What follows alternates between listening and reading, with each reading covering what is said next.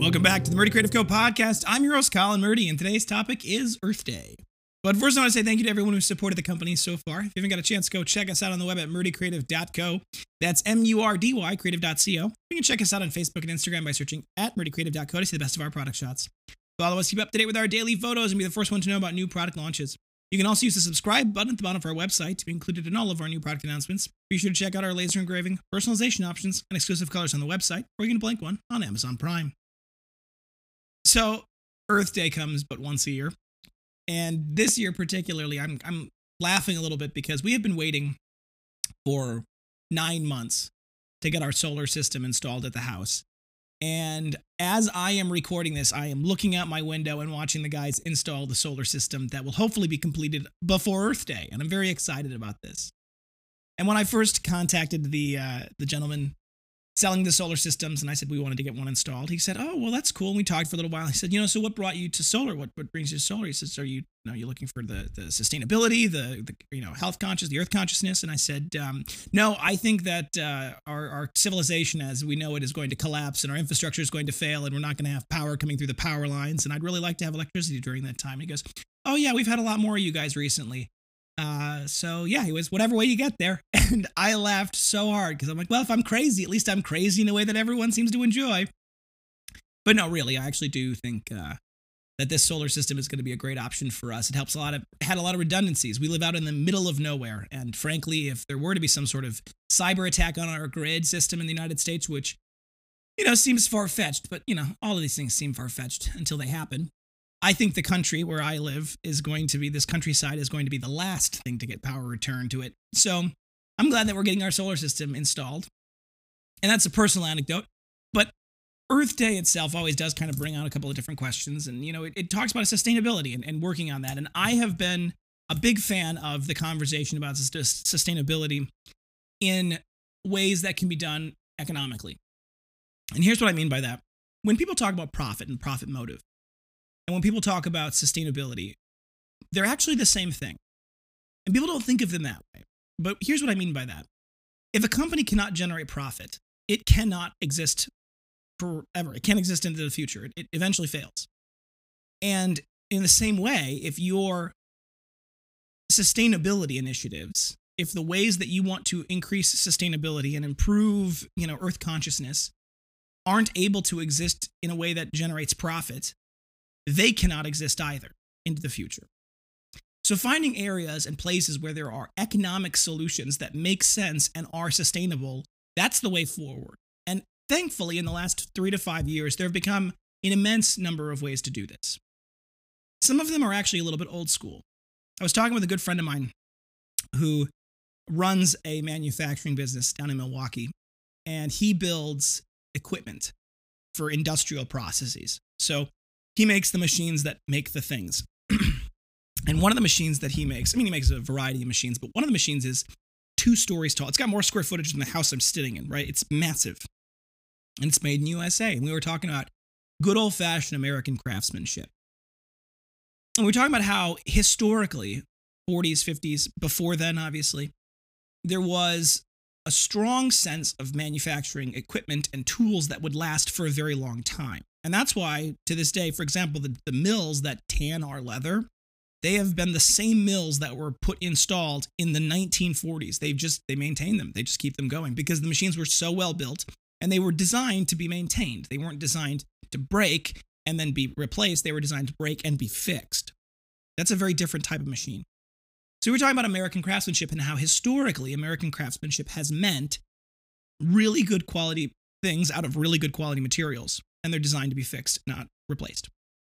And then there was a shift that happened in the 50s when plastics and those type of thermoplastics became popular, mainstream, and used in a variety of applications. Now suddenly you could make things faster, cheaper, um, you know, and plastics are not necessarily bad in and of themselves. They provide unique material properties that you can't really replace in some cases with anything else. But because of their expansion and into the world, and they they really did become the primary form of packaging, right? Because they were very easy and very cheap to make in large quantities. And they actually had a lot of great properties. right? They were waterproof in most, in every case, they were waterproof, and they had you know a lot of long life on the shelf, which was valuable if you're trying to create things that are going to have a long shelf life. And we saw a rise of plastics in everything.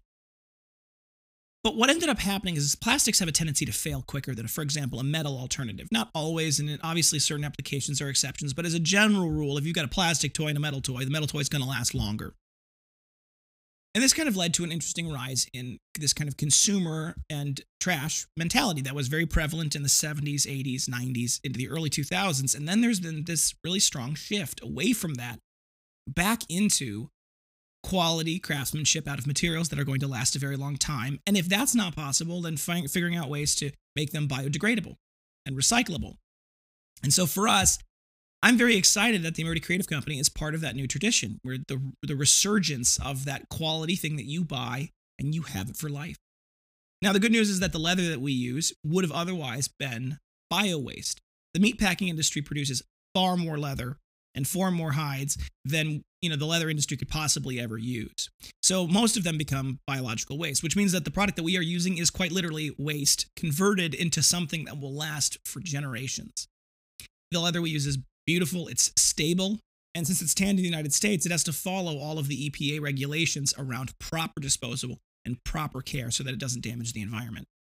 Beyond that, the leather itself is able to be refilled with refillable inserts, and the inserts that we use are paper, cardboard, things like that, things that would biodegrade or be destroyed, uh, you know, of their own accord over time. So we're not necessarily allowing for the, you know, it's not like we've got a plastic binder that's filled with plastic things that are going to, you know, need to be replaced with other plastic things all of this to say that I think that the new tradition of sustainability that is coming around with my generation and the generations to come has created a shift in mentality.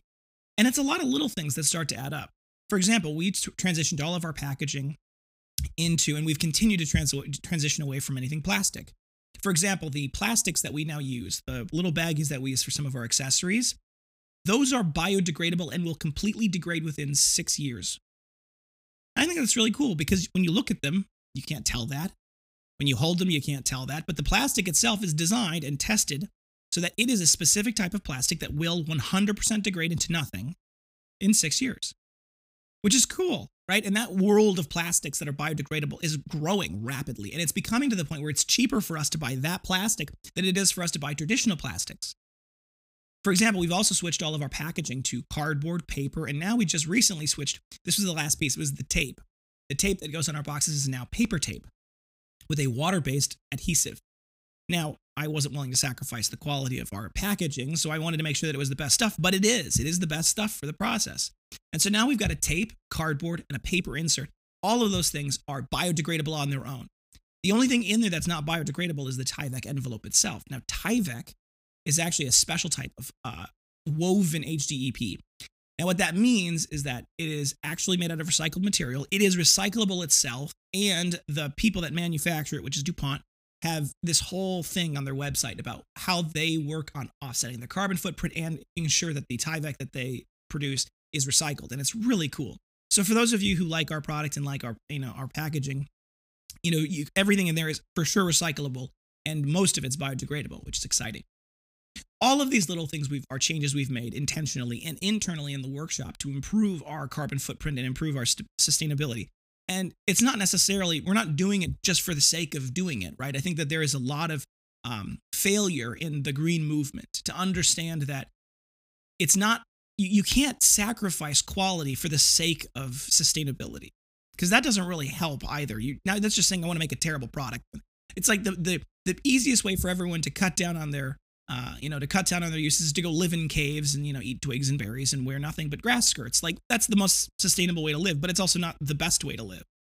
So when we work on saying where are the where are the the merging, where is the the meeting point between good quality packaging, good quality products, and that biodegrade sustainability, right?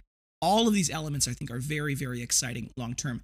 And we've seen, like I said, in the last three to five years, a growing number of options. At the Murdy Creative Company, we've got part of our process every year around Earth Day. We go through and we do a full audit of all of our processes and all of our uh, packaging products, and we find anywhere that we can say, has there been improvements in the last year that have allowed us to improve on us internally, right?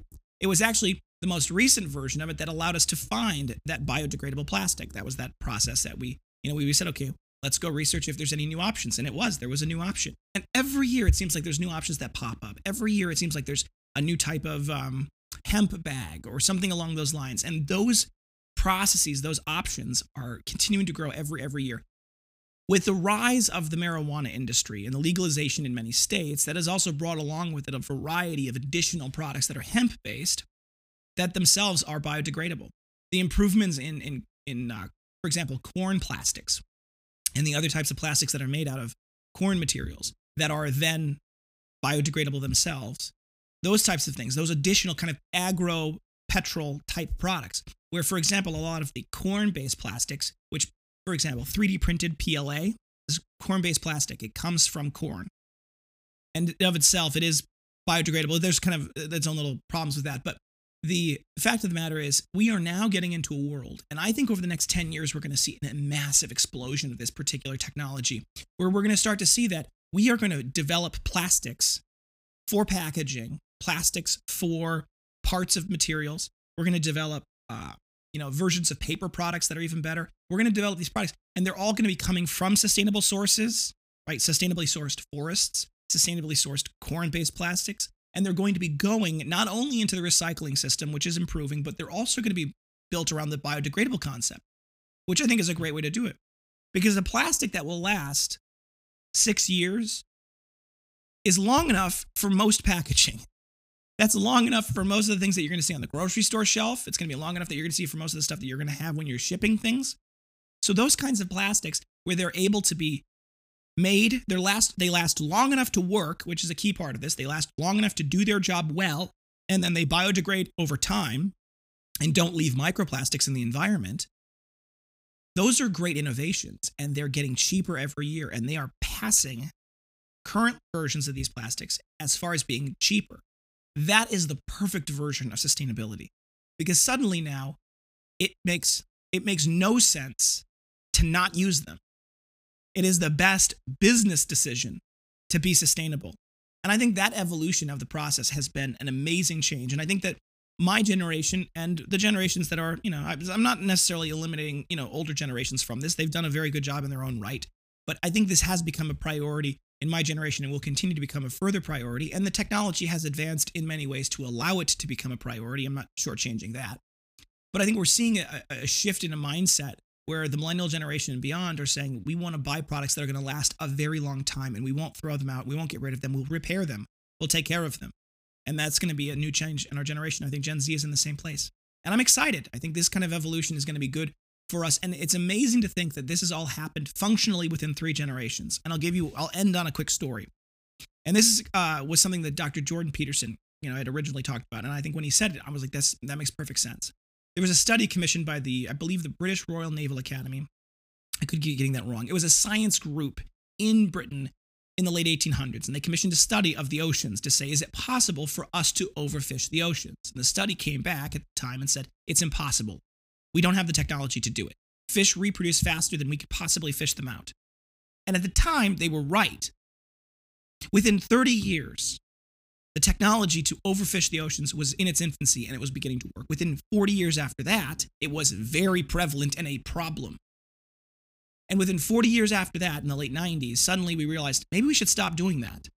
So if you think about that, in basically the course of 100 years, three generations, we went from saying it's impossible for us to do this thing to being able to do it and then saying maybe we shouldn't do it.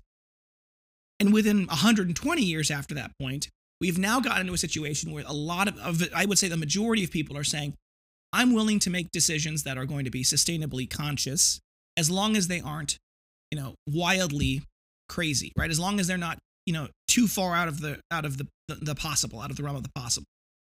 And I think that that is an amazing thing because that's a blink of an eye in the course of history, in the course of human history. 120 years is a blink of an eye.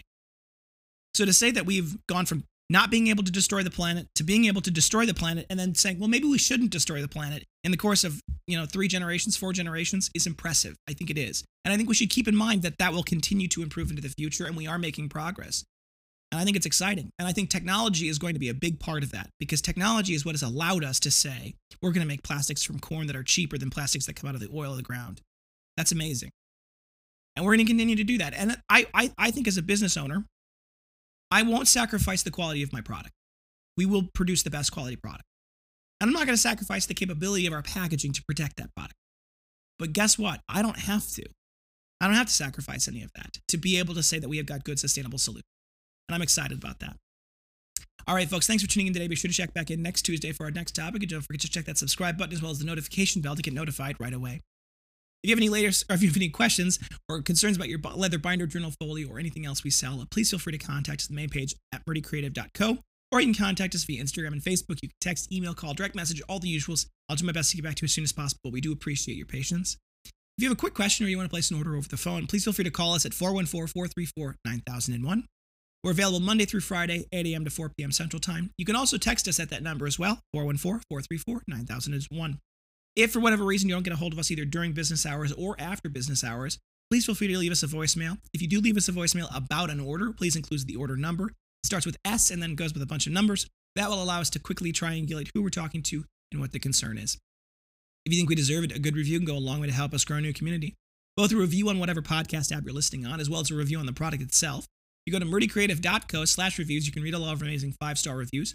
There's a button there that says leave us a good review. You click on that, it'll take you to facebook.com slash murdycreative.co slash reviews. There's a question there. Do you recommend the Murdy Creative Company? You click yes, you write your review. We love them, we read them, I read them out loud to the staff most of the time. Everyone loves them. If for whatever reason you'd leave us a bad review, there's another button there that says get directly in contact with us. It is deeply important to me personally that everyone has a good experience with the company. To that end, we will do anything we can, including refunding, replacing, recapping. We will try to make it right. Give us an opportunity to do so before you leave us that bad review. Word of mouth is the best form of advertising, always has been, always will be. So please tell your friends and family about the company. If you want to get a little something for doing that, log in at the top of our website by clicking on that little person icon. Once you've logged in, you go to the bottom left hand corner of the website and there's the little rewards tab. When you open up that tab, you can see all of the reward points you've earned from placing orders. Those reward points are equal to 10% back on every purchase you make as in store credit, and it can be spent on anything in our store. There's also a shareable link in the bottom of that window. That shareable link, when you click on it and you share that with your friends and family, that gives them $10 off their first purchase and it gives you $10 of in store credit when they make that purchase. So it's a great way to share the company, helps us, helps you, helps them. If you have any podcast topics you want to hear more about, send them my way. I'm always happy to talk about just about anything and I want to give you guys what you're looking for. So please feel free to reach out. If you're looking for multiple binders, journals, folios, anything we sell, for gifts, giveaways, menus, really any reason, ask about our bulk discounts. They are built directly into the cart. So all you need to do is add any item you would like to your cart, mix and match to your heart's desire, build that perfect custom package for your needs, and the correct bulk discount will automatically apply at checkout. If for whatever reason you're con- concerned or confused or you just want to know more about those discounts, feel free to send us an email at sales at murdycreative.co. That's sales at murdycreative.co. If you're looking for custom engraved items, we have no minimum order quantities and no setup fees. You can get just one if you would like. It's a simple flat fee, normally $15. And you can do that yourself with the personalizers built into the website if you would like. So you can go to any product page, you click customize this item. The customizer will pop up. You can upload your logos, you can add text, you can design it, lay it out however you like. Click add to cart, and you can purchase that customized engraved item right then and there, and we'll be able to make it per your specs. If for whatever reason you don't see that customize button, feel free to send us an email, sales at murdycreative.co. We're happy to create a mock up for you as well as a custom order link for that item, and we'd be happy to help you in any way we can. Thank you guys so much for tuning in. Have a great day, and goodbye.